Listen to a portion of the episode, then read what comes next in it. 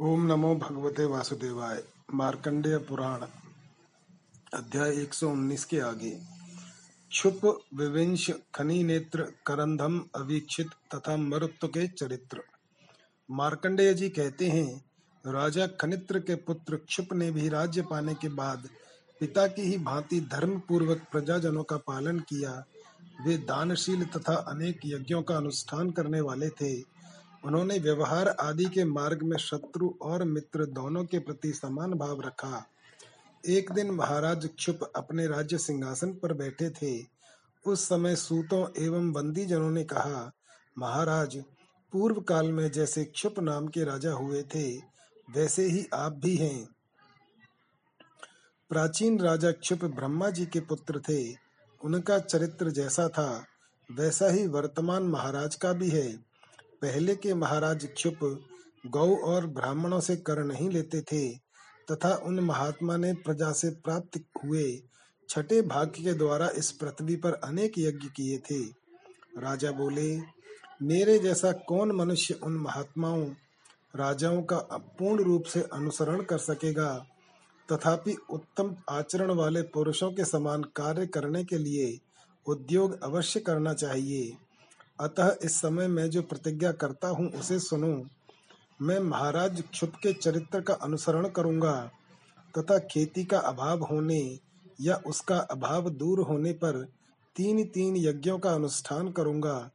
मेरी यह प्रतिज्ञा संपूर्ण भूमंडल के लिए है। आज के पहले गौ और ब्राह्मणों ने जो राज कर दिया है, वह सब उन्हीं की सेवा में लौटा दूँगा। ऐसी प्रतिज्ञा करके राजा क्षुप ने सब कुछ वैसा ही किया। वे खेती मारी जाने पर तीन तीन यज्ञों का अनुष्ठान करते थे। पहले गौ ब्राह्मणों ने पूर्व के राजाओं को जितना कर दिया था उतना धन भी उन्होंने लो, उन्हें लौटा दिया। उनकी पत्नी प्रमथा के गर्भ से वीर नामक उत्तम पुत्र हुआ। उसने अपने प्रताप और पराक्रम से पृथ्वी के समस्त राजाओं को अपने वश में कर लिया था। विदर्भ राजकुमारी नंदिनी उसकी प्रियतमा पत्नी थी, जिसके गर्भ से उसने विवेश नामक पुत्र को जन्म दिया। विवेश भी महाबलवान राजा हुआ। उसके शासन काल में आबादी अधिक हो जाने से समूची पृथ्वी मनुष्यों से भर गई थी। समय पर वर्षा होती, पृथ्वी पर खेती लहराया करती, खेती में अच्छे दाने लगते और दानों में पूर्ण रस भरे रहते थे। वे रस मनुष्यों के लिए पुष्टिकारक होते किंतु वह पुष्टि उन्माद पैदा करने वाली नहीं होती थी। लोगों के पास जो धन का संग्रह होता, वह उनके मद का कारण नहीं बनता था। विविंश के प्रताप से शत्रु सदा भयभीत रहते थे, प्रजा स्वस्थ थी, और सुहृद वर्ग भली भांति पूजित हो, प्रसन्नता प्राप्त करता था। राजा विविंश बहुत से यज्ञों का अनुष्ठान तथा पृथ्वी का भली भांति पालन करके संग्राम में मृत्यु पाकर यहाँ से इंद्रलोक में चला गया। विविंश का पुत्र खनी नेत्र हुआ, जो महाबलवान और पराक्रमी था।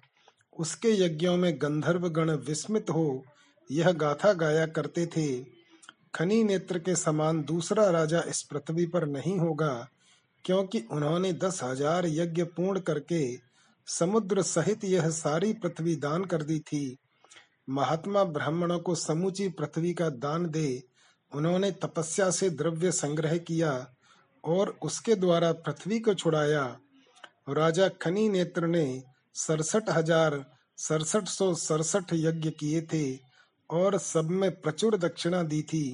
राजा को कोई पुत्र नहीं था, इसलिए वे पाप नाशिनी गोमती नदी के तट पर गए और वहाँ मन, वाणी एवं शरीर को संयम में रखकर घोर तपस्या करने लगे। संतान के लिए उन्होंने इंद्र का स्तवन किया। उनके स्तोत्र, तपस्या और भक्ति से संतुष्ट होकर इंद्र ने कहा, राजन, मैं तुम पर बहुत प्रसन्न हूँ, कोई वर मांगो। राजा बोले, देवेश्वर, मुझे कोई पुत्र नहीं है, अतः आपकी कृपा से मुझे पुत्र प्राप्त हो।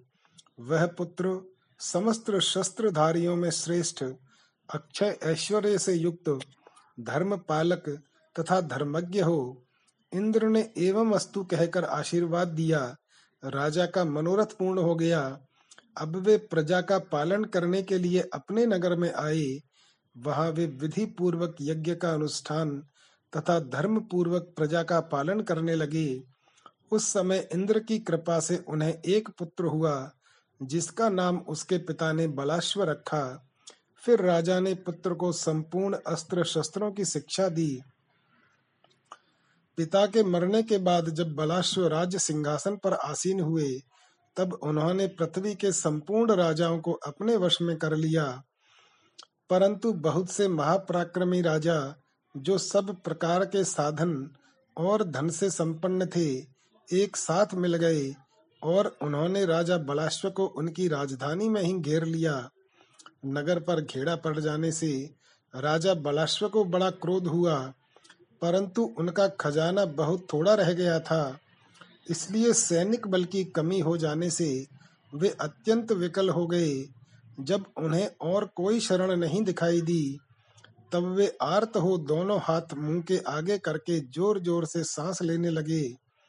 फिर तो उनके हाथ की अंगुलियों के छिद्र से मुख की वायु से प्रेरित हो सैकड़ों योद्धा, रथ, हाथी और घोड़े निकलने लगे।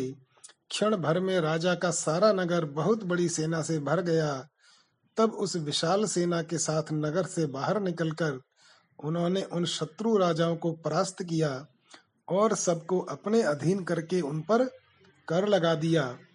कर का धमन करने, यानी हाथों को फूंकने से उन्होंने शत्रुओं का दाह करने वाली सेना उत्पन्न की थी। इसलिए वे राजा बलाश्व, करंधम कहनाने लगे। करंधम धर्मात्मा, सब प्राणियों के मित्र तथा तीनों लोकों में विख्यात थे। जब राजा संकट में पड़े थे, तब साक्षात उनके धर्म ने उनके पास पहुंचकर शत्रुनाशक सेना प्रदान की थी और फिर स्वयं ही उसे अदृश्य कर दिया। राजा वीरचंद्र की सुंदरी कन्या वीरा ने, जो उत्तम व्रतों का पालन करने वाली थी करंधम धर्मात्मा, सब प्राणियों के मित्र, तथा तीनों लोकों में विख्यात थे। जब राजा संकट में पड़े थे, तब साक्षात उनके धर्म ने उनके पास पहुंचकर शत्रु नाशक सेना प्रदान की थी, और फिर स्वयं ही उसे अदृश्य कर दिया। राजा वीरचंद्र की सुंदरी कन्या वीरा ने, जो उत्तम व्रतों का पालन करने वाली थी, स्वयंवर में महाराज करंदम का वर्णन किया था। उसके गर्भ से महाराज ने अवीक्षित नामक पुत्र उत्पन्न किया। उसके इस नाम का प्रसंग सुनो। पुत्र उत्पन्न होने पर राजा करंदम ने उसके ग्रह आदि के विषय में ज्योतिषियों से पूछा। तब ज्योतिषियों ने कहा, महाराज, आपका पुत्र उत्तम मुहूर्त, क्षेत्र, श्रेष्ठ नक्षत्र और शुभ लग्न में उत्पन्न हुआ है। अतः यह महान पराक्रमी, परम सौभाग्यवान तथा अधिक बलशाली होगा। बृहस्पति और शुक्र सातवें स्थान में तथा चंद्रमा चौथे स्थान में रहकर इस बालक को देखते हैं। ग्यारहवें स्थान में स्थित बुद्ध भी इसको देखते हैं। सूर्य, मंगल और शनिश्चर की इस पर दृष्टि नहीं है। अतः यह सब प्रकार की संपत्तियों से युक्त होगा। ज्योतिषियों की बात सुनकर राजा करंधम के मन में बड़ी प्रसन्नता हुई। वे बोले, इसे बृहस्पति और बुध देखते हैं। और सूर्य शनिश्चर एवं मंगल से यह अवीक्षित यानी अदृष्ट है, इसलिए इसका नाम अवीक्षित होगा। करंधम के पुत्र अवीक्षित, वेद वेदांगों के पारंगत विद्वान हुए। उन्होंने मुनिवर कण्व के पुत्र से संपूर्ण अस्त्र विद्या की शिक्षा ग्रहण की। वे रूप में अश्विनी कुमार, बुद्धि में बृहस्पति, कांति में चंद्रमा, तेज में सूर्य, धैर्य में समुद्र। और क्षमा में पृथ्वी के समान थे। वीरता में तो उनकी समानता करने वाला कोई था ही नहीं। एक समय की बात है वे वैदिश के राजा विशाल की कन्या वैशालिनी को प्राप्त करने के लिए उसके स्वयंवर में गए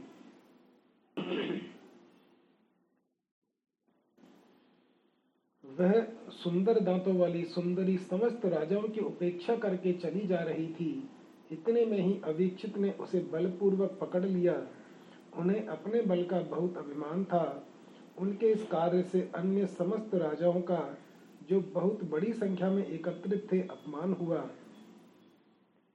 अतः वे खिन्न होकर एक दूसरे से कहने लगे, अनेक बलशाली राजाओं के होते हुए किसी एक के द्वारा नारी का अपहरण हो, और आप लोग उसे क्षमा कर दें तो यह धिक्कार देने योग्य बात है। क्षत्रिय वह है जो दुष्ट पुरुषों से सताए जाने वालों की रक्षा करे, उसकी क्षति न होने दे, जो ऐसा नहीं करते, वे लोग इस नाम को व्यर्थ कर ही धारण करते हैं।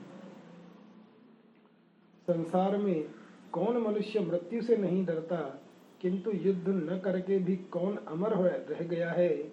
यह विचार कर शस्त्रधारी क्षत्रियों को पुरुषार्थ का त्याग नहीं करना चाहिए।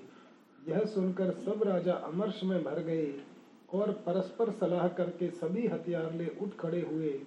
कुछ रथों पर जा बैठे, कुछ हाथियों और घोड़ों पर सवार हुए और दूसरे कितने ही राजा कुपित हो पैदल ही अवीक्षित से लोहा लेने को जा पहुँचे। अवीक्षित अकेले थे।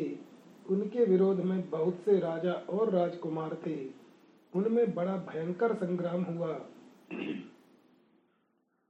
तलवार, शक्ति, गदा और धनुष बाण लिए हुए समस्त राजा अवीक्षित पर प्रहार करने लगे। तथा राजकुमार अवीक्षित भी अकेले ही उन सब राजाओं से भिड़ गए और सैकड़ों बाणों से मारकर उन्हें घायल करने लगे। अवीक्षित ने किसी की बाह काट डाली, किसी की गर्दन उड़ा दी, किसी की छाती छेद डाली और किसी के वक्ष में प्रहार किया? शत्रुओं के आते हुए बाणों को वे बाण मारकर दो टुकड़े कर देते थे। किसी की तलवार काट देते थे और किसी का धनुष खंडित कर देते थे। कोई राजकुमार अपना कवच कट जाने के कारण पलायन कर गया। दूसरा अवीक्षित के बाणों से घायल होकर पैदल ही रणभूमि से भाग गया। इस प्रकार जब राजाओं की सारी मंडली व्याकुल हो गई तब 700 वीर मरने का निश्चय करके युद्ध के लिए डट गए। उन सबको अपने उत्तम कुल, युवावस्था तथा शौर्य की लाज रखनी थी। जब सारी सेना परास्त होकर भागने लगी, तब वे ही 700 राजा एक साथ मिलकर अवीक्षित से युद्ध करने लगे। अवीक्षित अत्यंत क्रोध में भरकर धर्म युद्ध के नियम से लड़ने लगे। उन्होंने उन सबके हथियारों और कवचों को काट गिराया। तब उन राजाओं ने धर्म से विमुख हो चारों ओर से अवीक्षित को घेर लिया और सब ओर से उन्हें हज़ारों बाणों से बीनने लगे। बहुतों के प्रहार से पीड़ित हो वे अत्यंत व्याकुल हो उठे और अत्यंत विवल हो पृथ्वी पर गिर पड़े। इस अवस्था में उन सबने मिलकर धर्म पूर्वक उन्हें बाँध लिया और राजा विशाल के साथ वैदिश नगर में प्रवेश किया। तदनंतर राजा करंधन, उनकी पत्नी वीरा तथा अन्य राजाओं ने अवीक्षित के बांधे जाने का समाचार सुना। कुछ लोगों ने करंदम से कहा, महाराज, वे सभी राजा वध करने योग्य हैं, जिन्होंने अधिक संख्या में सम्मिलित होकर अकेले राजकुमार को अधर्म पूर्वक बांधा है। दूसरे बोले, आप चुपचाप क्यों हैं? शीघ्र ही सेना तैयार कीजिए। दुष्ट विशाल को तथा वहाँ आए हुए अन्य समस्त राजाओं को भी बाँध लीजिए। उन सबकी यह बात सुनकर वीर पुत्रा वीरा ने, जो वीर वंश में उत्पन्न एवं वीर पति की पत्नी थी, हर्ष में भरकर कहा, राजाओं, मेरे पुत्र ने समस्त राजाओं को जीतकर, जो बलपूर्वक कन्या को अपने अधिकार में कर लिया, वह ठीक ही किया है। इसके लिए मन में चिंता करने की आवश्यकता नहीं है। उसका युद्ध में बंदी होना भी प्रशंसा की ही बात है। अब तुम लोगों के मस्तक पर भी अस्त्र शस्त्रों के गिरने का समय आ पहुँचा है। युद्ध के लिए शीघ्रता करो। अपने अपने रथों पर सवार हो जाओ। हाथी, घोड़े और सारथियों को भी जल्दी तैयार करो। विलंब नहीं होना चाहिए। जो सबको परास्त करके शोभा पाता है, वही शूर है। जैसे सूर्य अंधकार को दूर करके प्रकाशित होता है, उसी प्रकार शूरवीर शत्रुओं को हराकर यशस्वी होता है। इस प्रकार पत्नी के उत्साहित करने पर राजा करंधम ने पुत्र के शत्रुओं का वध करने के लिए सेना को तैयार होने की आज्ञा दी। तदनंतर उनका विशाल और उनके साथियों के साथ घोर युद्ध हुआ। तीन दिन तक युद्ध होने के पश्चात विशाल और उनके सहायक राजाओं का मंडल जब प्रायः पराजित हो गए, तब राजा विशाल हाथ में अर्घ्य लेकर महाराज करंदम के पास आए। उन्होंने बड़े प्रेम से करंदम का पूजन किया। उनका पुत्र अवीक्षित बंधन से मुक्त कर दिया गया। राजा ने एक रात वहाँ बड़े सुख से व्यतीत की। दूसरे दिन राजा विशाल अपनी कन्या को साथ लेकर महाराज करंदम के पास उपस्थित हुए। उस समय अवीक्षित ने अपने पिता के सामने ही कहा, मैं इसको तथा दूसरी किसी युवती को भी अब नहीं ग्रहण करूँगा, क्योंकि इसके देखते देखते शत्रुओं द्वारा युद्ध में परास्त हो गया। अब आप किसी और के साथ इसका विवाह कर दें, अथवा वह उस पुरुष का वर्णन करे, जिसका यश और पराक्रम अखंडित हो। तथा जिसे शत्रुओं के हाथ से अपमानित न होना पड़ा हो। पुरुष सबल होने के कारण स्वतंत्र होता है और स्त्रियाँ अबला होने के कारण सदा परतंत्र रहती हैं। परंतु जहाँ पुरुष भी दूसरे के परतंत्र हो गया, वहाँ उसमें मनुष्यता ही क्या रह गई? जब इसके सामने ही राजाओं ने मुझे पृथ्वी पर गिरा दिया, तब अब मैं इसे अपना मुँह कैसे दिखाऊँगा? अवीक्षित के ऐसा कहने पर राजा विशाल ने अपनी पुत्री से कहा, बेटी, इन महात्मा की बात तुमने सुनी है ना? शुभ, जिसमें तुम्हारी रुचि हो, ऐसे किसी दूसरे पुरुष को पति के रूप में वर्ण करो, अथवा हम जिसे तुम्हें दे दे, उसी का तुम, उसी का तुम आदर करो। कन्या बोली, पिताजी, यद्यपि संग्राम में इनके यश और पराक्रम की हानि हुई है तथापि ये उसमें धर्मानुकूल बर्ताव करते रहे हैं। ये अकेले थे तो भी बहुतों ने मिलकर इन्हें परास्त किया है। अतः वास्तव में इनकी पराजय हुई, यह कहना ठीक नहीं है। युद्ध के लिए जब बहुत से राजा आए, तब वे उनमें सिंह की भांति अकेले घुस गए और निरंतर डटकर सामना करते रहे। इससे इनका महान शौर्य प्रकट हुआ है। ये वीरता और पराक्रम से युक्त होकर धर्म युद्ध में संलग्न थे।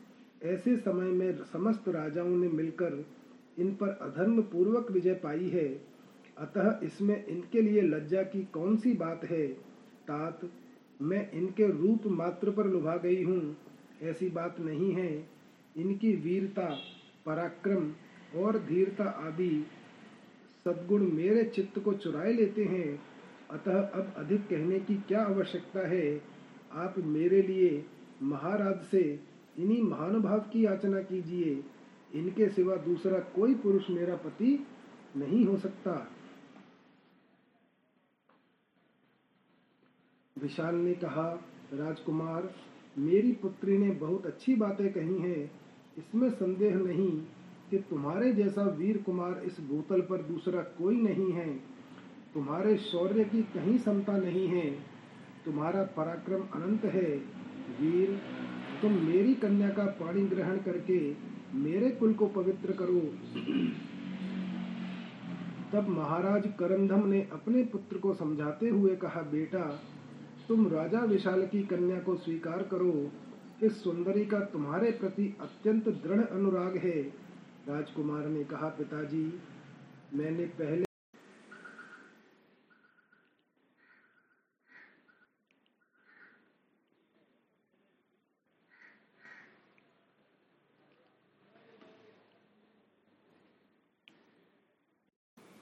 राजकुमार ने कहा, पिताजी, मैंने कभी पहले आपकी आज्ञा का उल्लंघन नहीं किया है।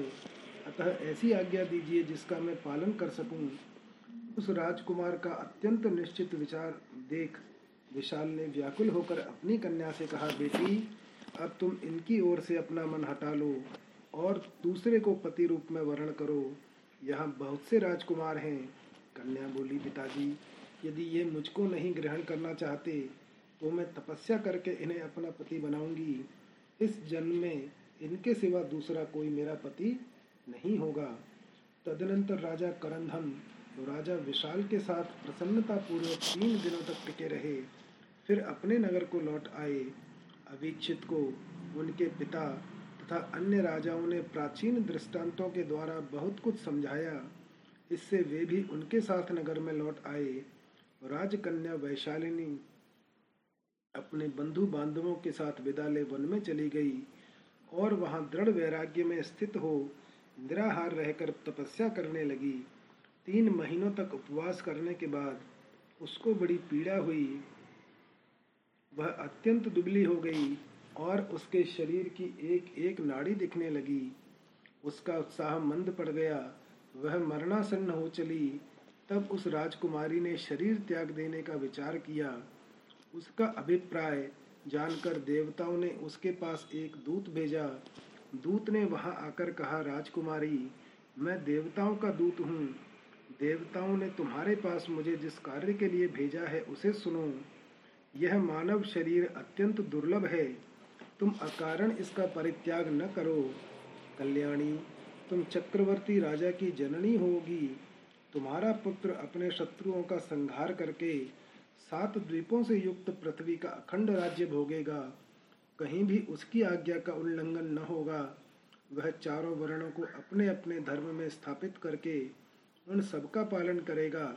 लुटेरों मलेच्छों और दुष्टों का वध करेगा। उत्तम दक्षिणाओं से पूर्ण नाना प्रकार के यज्ञ करेगा। उसके द्वारा अश्वमेध आदि यज्ञों का छह हज़ार बार अनुष्ठान होगा। वह दूत आकाश में ही खड़ा था। उसके शरीर पर दिव्य हार और चंदन शोभा पा रहे थे। उसे इस रूप में देख राजकन्या ने कोमल वाणी में कहा, तुम देवताओं के दूत हो। इसमें तनिक भी संदेह नहीं। सचमुच ही तुम स्वर्ग से यहाँ आए हो। किंतु तुम ही बताओ, पति के बिना मुझे पुत्र कैसे होगा? मैंने पिता के समीप यह प्रतिज्ञा कर ली है कि इस जन्म में अवीक्षित के सिवा दूसरा कोई पुरुष मेरा पति नहीं होगा। किंतु वे अवीक्षित मेरे पिता के, अपने पिता के तथा स्वयं मेरे कहने पर भी मुझे ग्रहण नहीं करना चाहते। देवदूत ने कहा, महाभागे, बहुत कहने से क्या लाभ है? तुम्हें पुत्र अवश्य होगा। तुम अधर्म पूर्वक इस शरीर का त्याग न करो। इसी वन में रहो और अपने दुर्बल शरीर का पोषण करो। तपस्या के प्रभाव से तुम्हारा सब कुछ भला ही होगा। जो कहकर देवदूत जैसा आया था लौट गया, तथा वह सुंदरी प्रतिदिन अपने शरीर का पोषण करने लगी। उधर अवीक्षित की वीर प्रसविनी माता वीरा ने किसी शुभ दिन को अपने पुत्र अवीक्षित को पास बुलाया और इस प्रकार कहा, बेटा, मैं तुम्हारे पिता की आज्ञा से एक व्रत करूँगी। उसका नाम किमिच्छक व्रत है किंतु है, है वह बहुत दुष्कर। फिर भी उसके करने से कल्याण ही होगा। यदि तुम कुछ और बल पराक्रम दिखाओ तो वह अवश्य साध्य हो जाएगा। तुम्हारे लिए वह असाध्य हो या दुस्साध्य। यदि तुम उसके लिए प्रतिज्ञा कर लोगे तो मैं उसका अनुष्ठान आरंभ कर दूँगी। अब तुम्हारा जो विचार हो सो कहो। अवीक्षित बोले माँ यदि पिताजी ने तुम्हें आज्ञा दे दी है तो तुम निश्चिंत होकर किमिच्छक व्रत का अनुष्ठान करो। मन में किसी प्रकार की चिंता न करो। तदनंतर महारानी वीरा ने उपवास पूर्वक उस व्रत का आरंभ किया, तथा शास्त्रों में बताए अनुसार कुबेर की, संपूर्ण निधियों की, निधि पालन की, और लक्ष्मी जी की बड़ी भक्ति के साथ पूजा की। उन्होंने अपने मन, वाणी और शरीर को काबू में कर लिया था। इधर महाराज करंधम जब एकांत घर में बैठे हुए थे, उस समय नीति शास्त्र के विशारद मंत्रियों ने उनके पास जाकर कहा, राजन, इस पृथ्वी का शासन करते हुए आपकी वृद्धावस्था आ गई। आपके एक ही पुत्र है, अवीक्षित, जिन्होंने स्त्री का संपर्क ही छोड़ दिया है। इससे आपका वंश अब लुप्त हो जाएगा।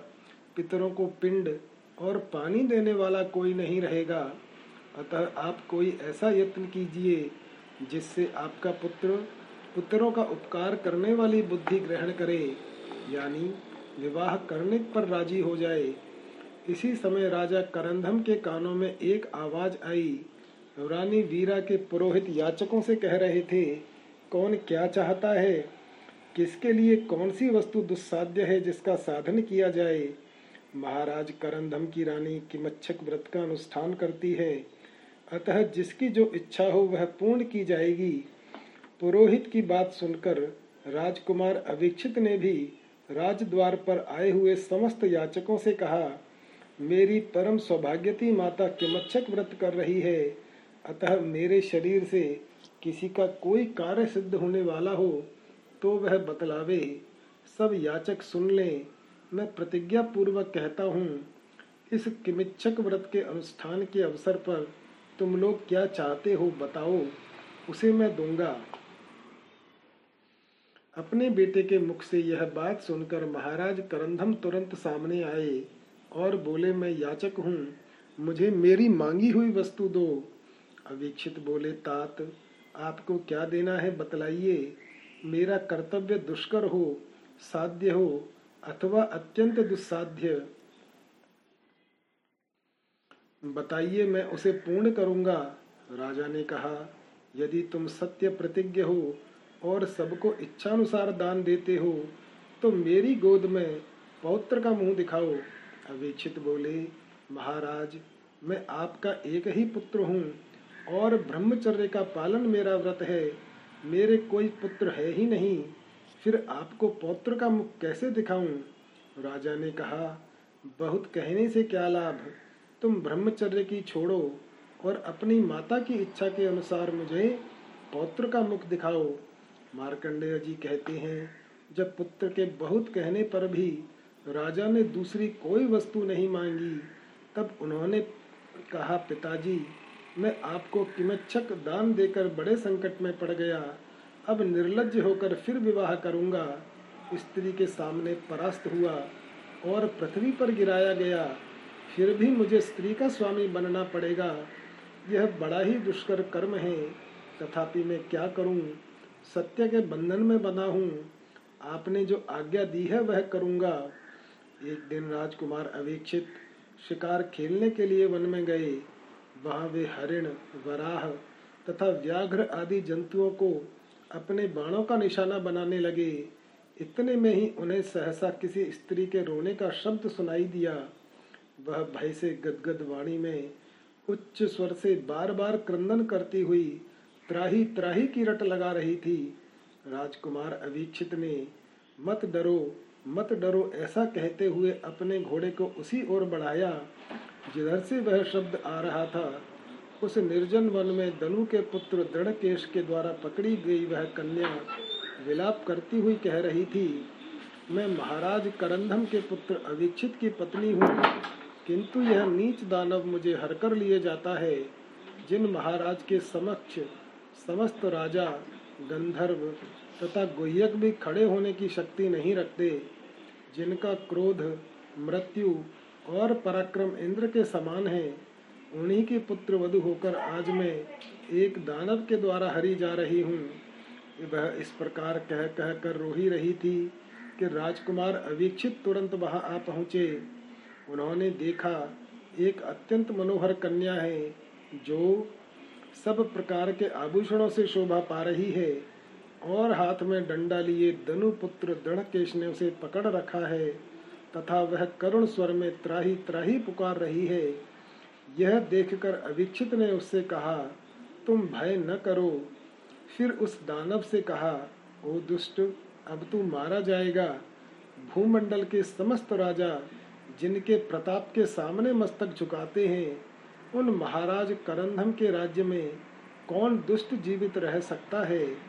राजकुमार को श्रेष्ठ धनुष लिए आया देख, वह कृषांगी युवती बार बार कहने लगी, आप मुझे बचाइए। यह दुष्ट मुझे हरकर लिए जाता है। मैं महाराज करंधन की पुत्र वधु और अभीक्षित की पत्नी हूँ, सनात हूँ तो भी इस वन में यह दुष्ट मुझे अनाथ की भांति हर कर लिए जाता है। यह सुनकर अवीक्षित उसकी बात पर विचार करने लगे, यह किस प्रकार मेरी भार्या तथा पिताजी की पुत्र वधु हुई? अथवा इस समय तो इसे छुड़ाऊं, फिर समझ लूँगा पीड़ितों की रक्षा के लिए ही क्षत्रिय हथियार धारण करते हैं।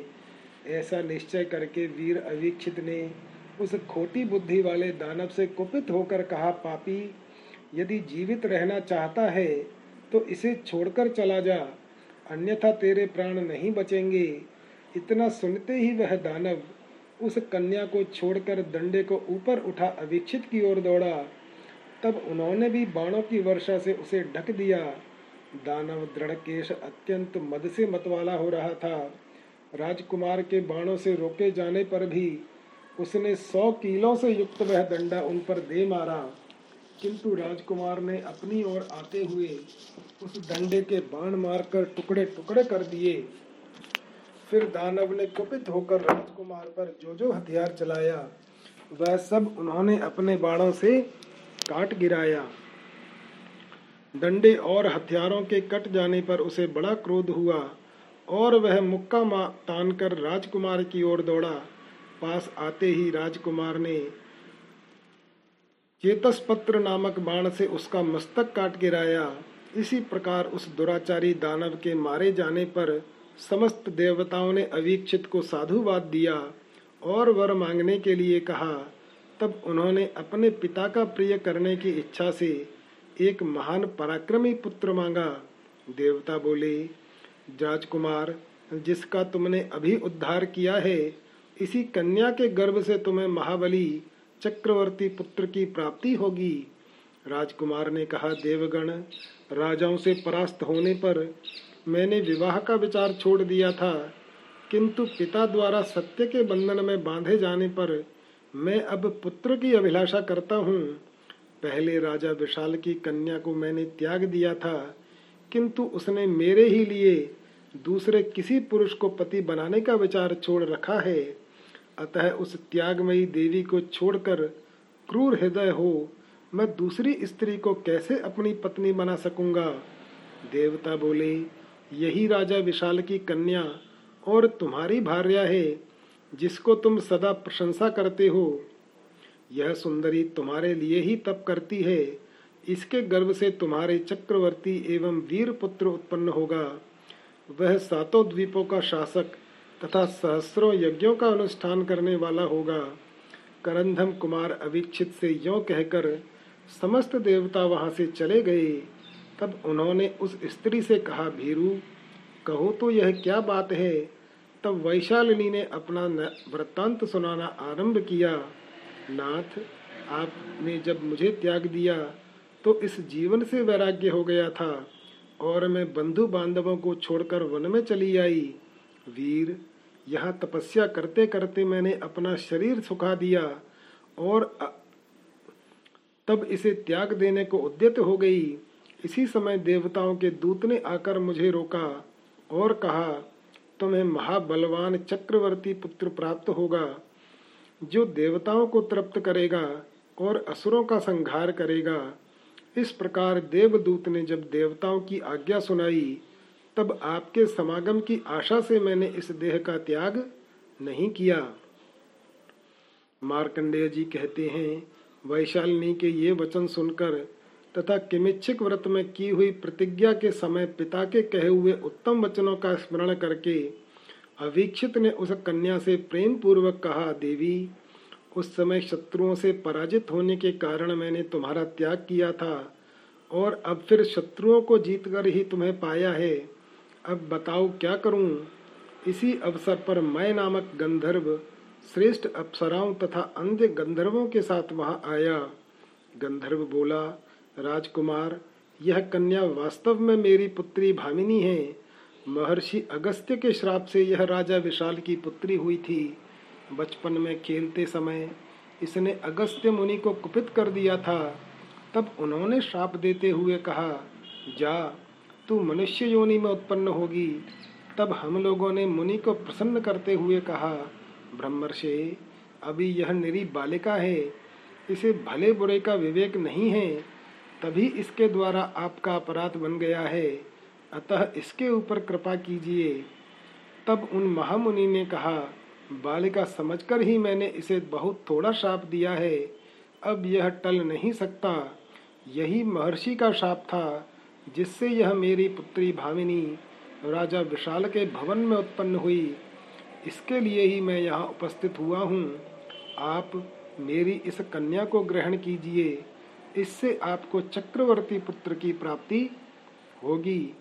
तब बहुत अच्छा कहकर राजकुमार ने विधि पूर्वक उसका पानी ग्रहण किया। उस समय वहाँ तुम्बरु मुनि ने हवन किया।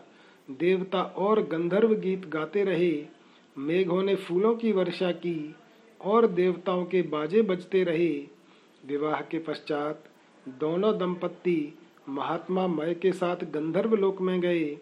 अवीक्षित अपनी पत्नी के साथ कभी अत्यंत रमणीय नगरोद्यान में और कभी पर्वत की उपत्यका में विहार करने लगे। वह मुनि, गंधर्व और किन्नर लोग उन दोनों के लिए भोजन की सामग्री, चंदन, वस्त्र, माला तथा पीने योग्य पदार्थ आदि उत्तम वस्तुएँ प्रस्तुत किया करते थे। मनुष्यों के लिए दुर्लभ गंधर्व लोक में अवीक्षित इस प्रकार भामिनी के साथ विहार करते रहे। कुछ समय के बाद भामिनी ने वीर अवीक्षित के पुत्र को जन्म दिया। उस महापराक्रमी पुत्र का जन्म होने पर उससे कार्य सिद्धि की अपेक्षा रखने वाले गंधर्वों के यहाँ बड़ा भारी उत्सव हुआ। उसमें सब देवता तथा निर्मल देवर्षि भी पधारे। पाताल से नागराज, शेष, वासुकी और तक्षक भी आए। देवता, असुर, यक्ष और गुह्यकों में जो जो प्रधान थे, वे सब उपस्थित हुए। सभी मरुदगण भी पधारे थे। तुम्बुरु ने उस बालक का जात कर्म आदि करके स्तुति पूर्वक स्वस्ति वाचन किया और कहा, आयुष्मन, तुम चक्रवर्ती, महापराक्रमी, महाबाहु एवं महाबलवान होकर समस्त पृथ्वी का शासन करो। वीर, ये इंद्र आदि लोकपाल तथा महर्षि तुम्हारा कल्याण करें और तुम्हें शत्रुनाशक शक्ति प्रदान करें।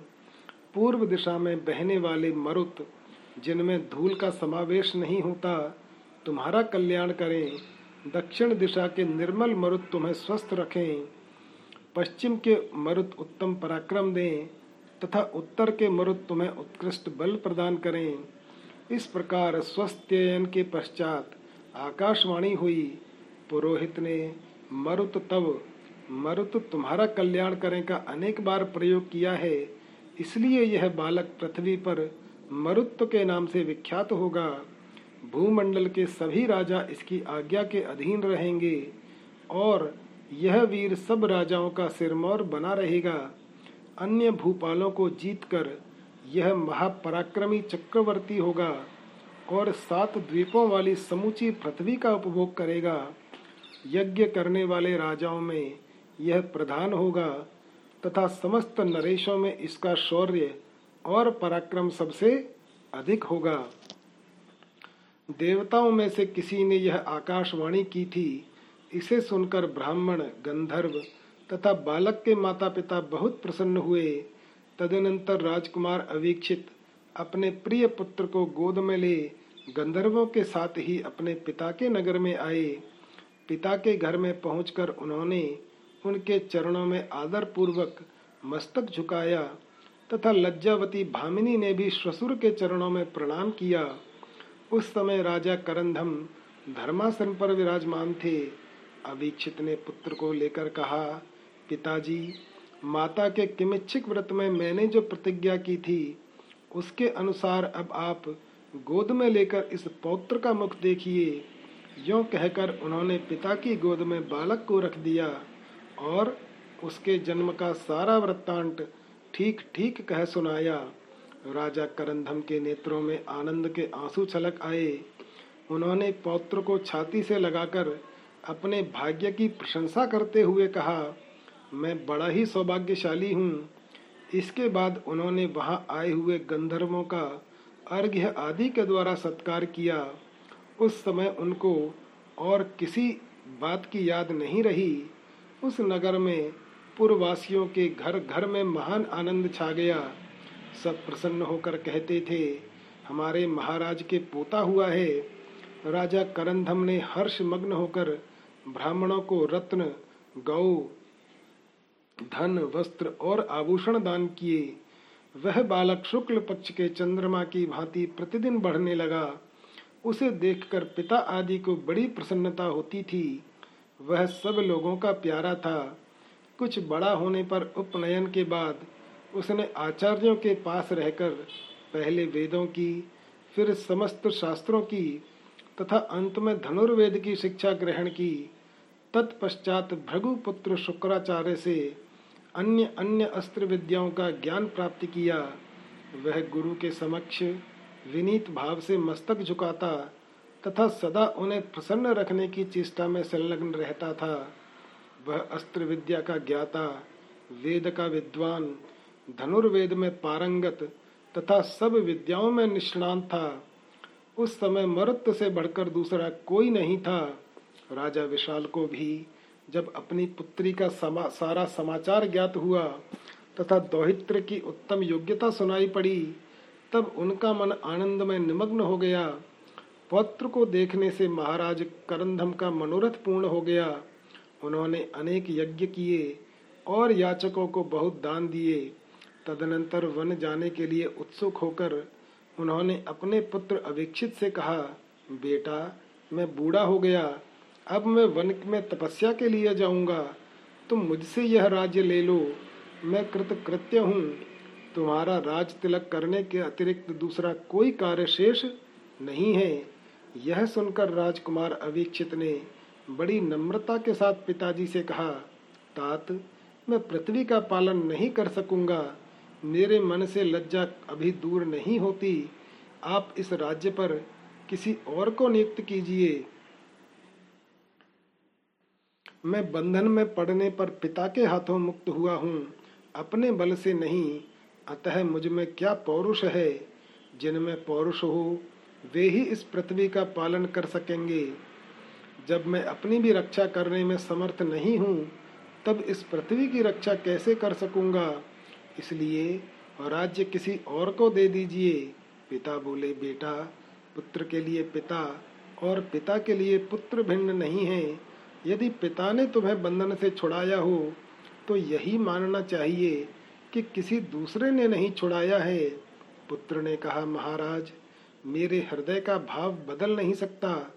जो पिता की कमाई हुई संपत्ति भोगता है, जो पिता के बल से ही संकट से उद्धार पाता है, तथा पिता के नाम पर ही जिसकी ख्याति होती है, अपने गुणों से नहीं, ऐसा मनुष्य कभी कुल में उत्पन्न न हो, जो स्वयं ही धन का उपार्जन करते, स्वयं ख्याति पाते, और स्वयं ही संकटों से मुक्त होते हैं, ऐसे पुरुषों की जो गति होती है, वही मेरी भी हो। पिता के बहुत कहने पर भी जब अवीक्षित पूर्वोक्त उत्तर ही देते चले गए, तब महाराज करंधम ने उनके पुत्र मरुत को ही राजा बना दिया। पिता की आज्ञा के अनुसार पितामह से राज्य पाकर मरुत अपने सुहृदों का आनंद बढ़ाते हुए उसका भली भांति पालन करने लगे। राजा करंधम अपनी पत्नी वीरा को साथ ले वन में तपस्या के लिए चले गए। वहाँ मन, वाणी और शरीर को संयम में रखकर उन्होंने एक हज़ार वर्षों तक दुष्कर तपस्या की और अंत में शरीर त्याग कर वे इंद्रलोक को चले गए। उनकी पत्नी वीरा ने सौ वर्ष बाद तक कठोर तप किया। उसके सिर पर जटाएँ बड़ी हुई थी, शरीर पर मैल जम गई थी। वह स्वर्ग में गए हुए अपने महात्मा पति का सालोक के चाहती हुई फल मूल का आहार करके भार्गव के आश्रम पर तपस्या करती थी। ब्राह्मणों की स्त्रियों में रहकर उनकी सेवा में तत्पर रहती थी। क्रौस्तुकी बोले, भगवान, आपने करंधम और अवीक्षित के चरित्र का मुझसे विस्तार पूर्वक वर्णन किया। अब मैं अवीक्षित कुमार महात्मा मरुत्व का चरित्र सुनना चाहता हूँ। सुना जाता है, उनका चरित्र अलौकिक था। वे चक्रवर्ती, महान सौभाग्यशाली शूरवीर, सुंदर, परम बुद्धिमान, धर्मज्ञ, धर्मात्मा तथा पृथ्वी का धर्म पूर्वक पालन करने वाले थे। मार्कंडेय जी ने कहा, पिता के आदेश से पितामह का राज्य पाकर मरत्व जिस प्रकार पिता अपने औरस पुत्रों की रक्षा करता है, उसी प्रकार प्रजाजनों का धर्म पूर्वक पालन करने लगे।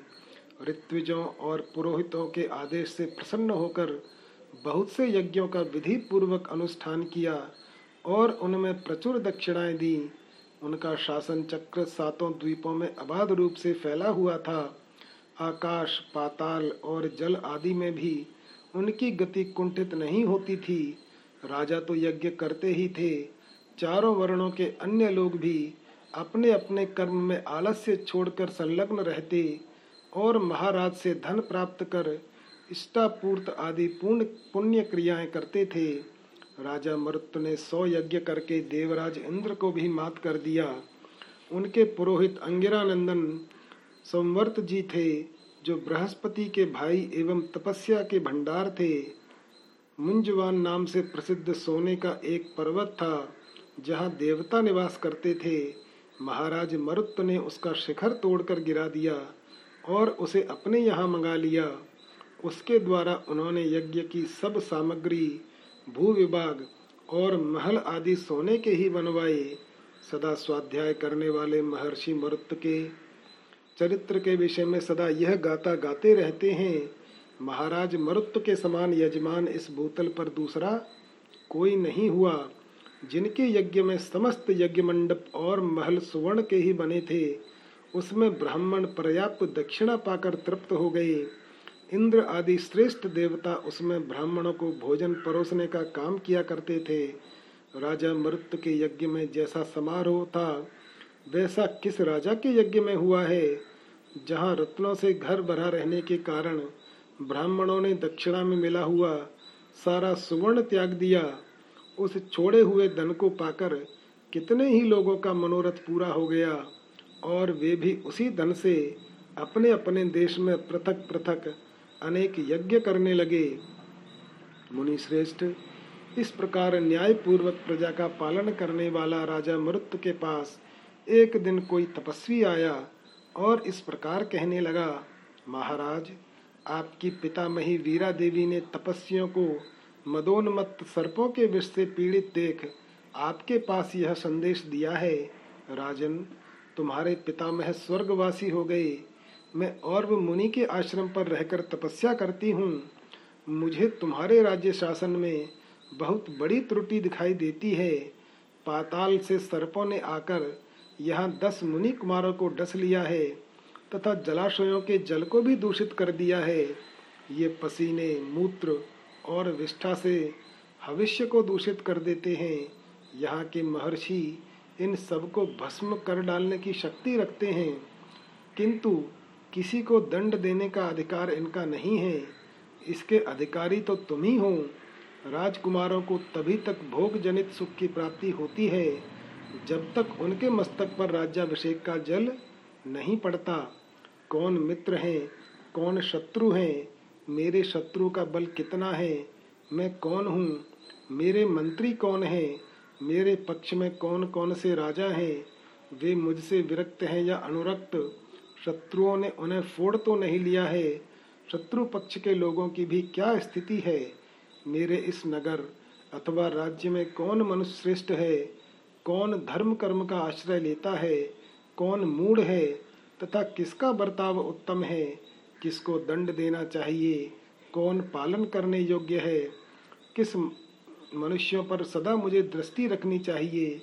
इन सब बातों पर सदा विचार करते रहना राजा का कर्तव्य है। देश काल की अवस्था पर दृष्टि रखने वाले राजा को उचित है कि वह सब और कई गुप्तचर लगाए रखे। वे गुप्तचर परस्पर एक दूसरे से परिचित न हों। उनके द्वारा यह जानने की चेष्टा करे कि कोई राजा अपने साथ की हुई संधि को भंग तो नहीं करता। राजा अपने समस्त मंत्रियों पर भी गुप्तचर लगा दे। इन सब कार्यों में सदा मन लगाते हुए राजा अपना समय व्यतीत करे। उसे दिन रात भोगासक्त नहीं होना चाहिए। भूपाल, राजाओं का शरीर भोग भोगने के लिए नहीं होता।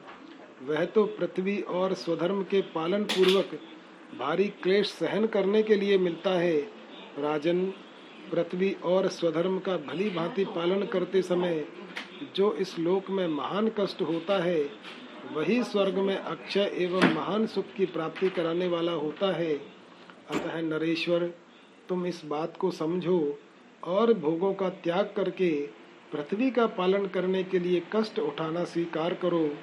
तुम्हारे शासन काल में ऋषियों को सर्पों की ओर से जो भारी संकट प्राप्त हुआ है, उसे तुम नहीं जानते। मालूम होता है, तुम गुप्तचर रूपी नेत्र से अंधे हो। अधिक कहने से क्या लाभ? तुम दुष्टों को दंड दो और सज्जन पुरुषों का पालन करो। इससे तुम प्रजा के धर्म के छठे अंश के भागी हो सकोगे।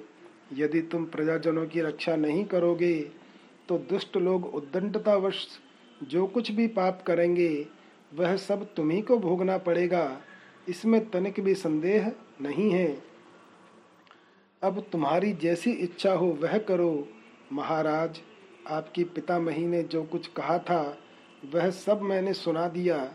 अब आपकी जैसी रुचि हो, वैसा करें। तपस्वी की यह बात सुनकर राजा मरुत को बड़ी लज्जा हुई।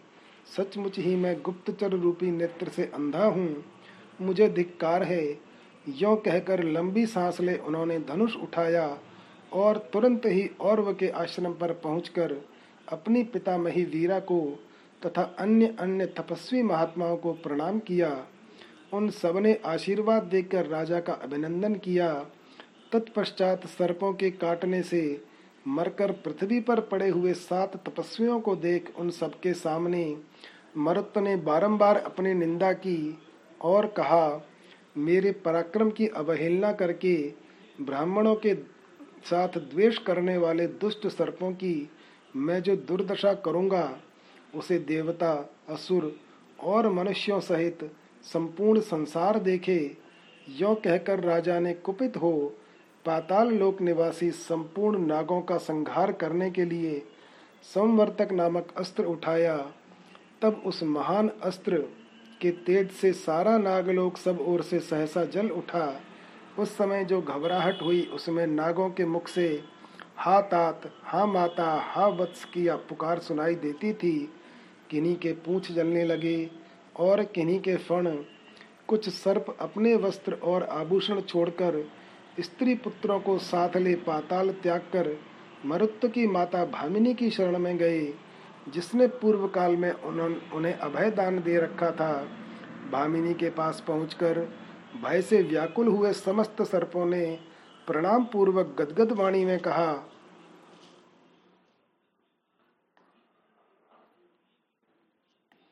वीर जननी, आज से पहले रसातल में हम लोगों ने जो आपका सत्कार किया था और आपने हमें अभय दान दिया, उसके पालन का यह समय आ पहुँचा है। हमारी रक्षा कीजिए, यशस्विनी। आपके पुत्र मरुत तो अपने अस्त्र के तेज से हम लोगों को दग्ध कर रहे हैं। इस समय आपके सिवा और कोई हमें शरण देने वाला नहीं है। आप हम पर कृपा कीजिए।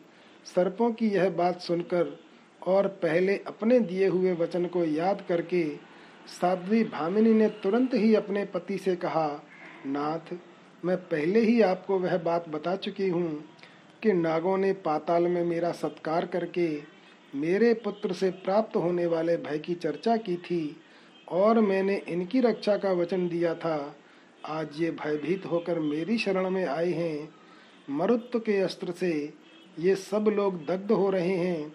जो मेरे शरणागत हैं, वे आपके भी हैं, क्योंकि मेरा धर्माचरण आपसे पृथक नहीं है। तथा मैं स्वयं भी आपकी शरण में हूँ। अतः आप अपने पुत्र मरुत्व को आदेश देकर रोकिए। मैं भी उससे अनुरोध करूँगी। मेरा विश्वास है, वह अवश्य शांत हो जाएगा। अवीक्षित बोले, देवी, निश्चय ही किसी भारी अपराध के कारण मरुत्व कुपित हुआ है। अतः मैं तुम्हारे पुत्र का क्रोध शांत करना कठिन मानता हूँ। नागो ने कहा, राजन, हम आपकी शरण में आए हैं। आप हम पर कृपा करें। पीड़ितों की रक्षा करने के लिए ही क्षत्रिय लोग शस्त्र धारण करते हैं। नागो ने कहा, राजन, हम आपकी शरण में आए हैं। आप हम पर कृपा करें। पीड़ितों की रक्षा करने के लिए ही क्षत्रिय लोग शस्त्र धारण करते हैं। शरण चाहने वाले नागों की यह बात सुनकर तथा पत्नी के प्रार्थना करने पर महायशस्वी अवीक्षित ने कहा, मैं तुरंत चलकर नागों की रक्षा के लिए तुम्हारे पुत्र से कहता हूँ क्योंकि शरणागतों का त्याग करना उचित नहीं है। यदि राजा मरुत मेरे कहने से अपने शस्त्रों को नहीं लौटाएगा तो मैं अपने अस्त्रों से उसके अस्त्र का निवारण करूँगा। यह कहकर क्षत्रियों में श्रेष्ठ अवीक्षित धनुष ले अपनी स्त्री के साथ तुरंत ही और वे मुनि के आश्रम पर गए। वहाँ पहुंचकर अवीक्षित ने देखा भामिनी का पुत्र अपने हाथ में एक श्रेष्ठ धनुष लिए खड़ा है। उसका अस्त्र बड़ा ही भयानक है। उसकी ज्वाला से समस्त दिशाएँ व्याप्त हो रही हैं। वह अपने अस्त्र से आग उगल रहा है। जो समस्त भूमंडल को जलाती हुई पाताल के भीतर पहुँच गई है, वह अग्नि अत्यंत भयानक और असह्य है। राजा मरुत को बाहें टेढ़ी किए खड़ा देख अवीक्षित ने कहा मृत क्रोध न करो, अपने अस्त्र को लौटा लो। यह बात उन्होंने बार बार कही और इतनी शीघ्रता से कही कि उतावली के कारण कितने ही अक्षरों का उच्चारण नहीं हो पाता था। पिता की बात सुनकर और बारंबार उन्हें देखकर हाथ में धनुष लिए मरुत ने माता और पिता दोनों को प्रणाम किया और इस प्रकार उत्तर दिया, पिताजी मेरा शासन होते हुए भी सर्पों ने मेरे बल की अवहेलना करके भारी अपराध किया है। इन महर्षियों के आश्रम में घुसकर नागों ने दस मुनि कुमारों को डस लिया है। इतना ही नहीं, इन दुराचारियों ने हविष्यों को भी दूषित किया है तथा यहाँ जितने जलाशय हैं, उन सबको विष मिलाकर खराब कर दिया है। ये सभी सर्प ब्रह्म हत्यारे हैं। अतः इनका वध करने से आप हमें न रोकें। अवीक्षित बोले, राजन ये सर्प मेरी शरण में आ गए हैं। अतः मेरे गौरव का ध्यान रखते हुए ही तुम इस अस्त्र को लौटा लो। क्रोध करने की आवश्यकता नहीं है। मरुत ने कहा, पिताजी, ये दुष्ट और अपराधी हैं। मैं इन्हें क्षमा नहीं करूँगा। जो राजा दंडनीय पुरुषों को दंड देता और साधु पुरुषों का पालन करता है, वह पुण्य लोकों में जाता है, तथा जो अपने कर्तव्य की उपेक्षा करता है वह नरकों में पड़ता है। अवीक्षित बोले, राजन, ये सर्प भयभीत होकर मेरी शरण में आए हैं और मैं तुम्हें मना करता हूँ। फिर भी तुम इन नागों की हिंसा करते हो तो मैं तुम्हारे अस्त्र का प्रतिकार करता हूँ। मैंने भी अस्त्र विद्या सीखी है। पृथ्वी पर केवल तुम ही अस्त्र वेदता नहीं हो। भला मेरे आगे तुम्हारा पुरुषार्थ क्या है? यह कहकर क्रोध से लाल आँखें किए। अवीक्षित ने धनुष चढ़ाया और उस पर कालास्त्र का संधान किया, फिर तो समुद्र और पर्वतों सहित समूची पृथ्वी, जो रवितावस्त्र से संतप्त हो रही थी, कालास्त्र का संधान होते ही काँप उठी। मरुत ने भी पिता द्वारा उठाए हुए कालास्त्र को देखकर कहा, तात, मैंने तो दुष्टों को दंड देने के लिए यह अरब उठाया है, आपका वध का अस्त्र उठाया है। आपका वध करने के लिए नहीं, फिर आप मुझ पर कालास्त्र का प्रयोग क्यों करते हैं? महाभाग मुझे प्रजाजनों का पालन करना है। आप क्यों मेरा वध करने के लिए अस्त्र उठाते हैं? अधीक्षित बोले, हम शरणागतों की रक्षा करने पर तुल गए हैं, और तुम इसमें विघ्न डालने वाले हो। अतः मैं तुम्हें जीवित नहीं छोड़ूँगा। जो शरण में आए हुए पीड़ित मनुष्य पर, वह शत्रु पक्ष का ही क्यों न हो दया नहीं दिखाता। उस पुरुष के जीवन को धिक्कार है। मैं क्षत्रिय हूँ। ये भयभीत होकर मेरी शरण में आए हैं और तुम ही इनके अपकारी हो। फिर तुम्हारा वध क्यों न किया जाए? मरुत ने कहा, मित्र, बांधव, पिता अथवा गुरु भी यदि प्रजा पालन में विघ्न डाले तो राजा के द्वारा वह मार डालने योग्य है। अतः पिताजी, मैं आप पर प्रहार करूँगा। आप मुझ पर क्रोध न कीजिएगा। मुझे अपने धर्म का पालन मात्र करना है। आप पर मेरा रत्ती भर भी क्रोध नहीं है। उन दोनों को एक दूसरे का वध करने के लिए दृढ़ संकल्प देख भार्गव आदि मुनि बीच में आ पड़े और मरुत्व से बोले, तुम्हें अपने पिता पर हथियार चलाना उचित नहीं है।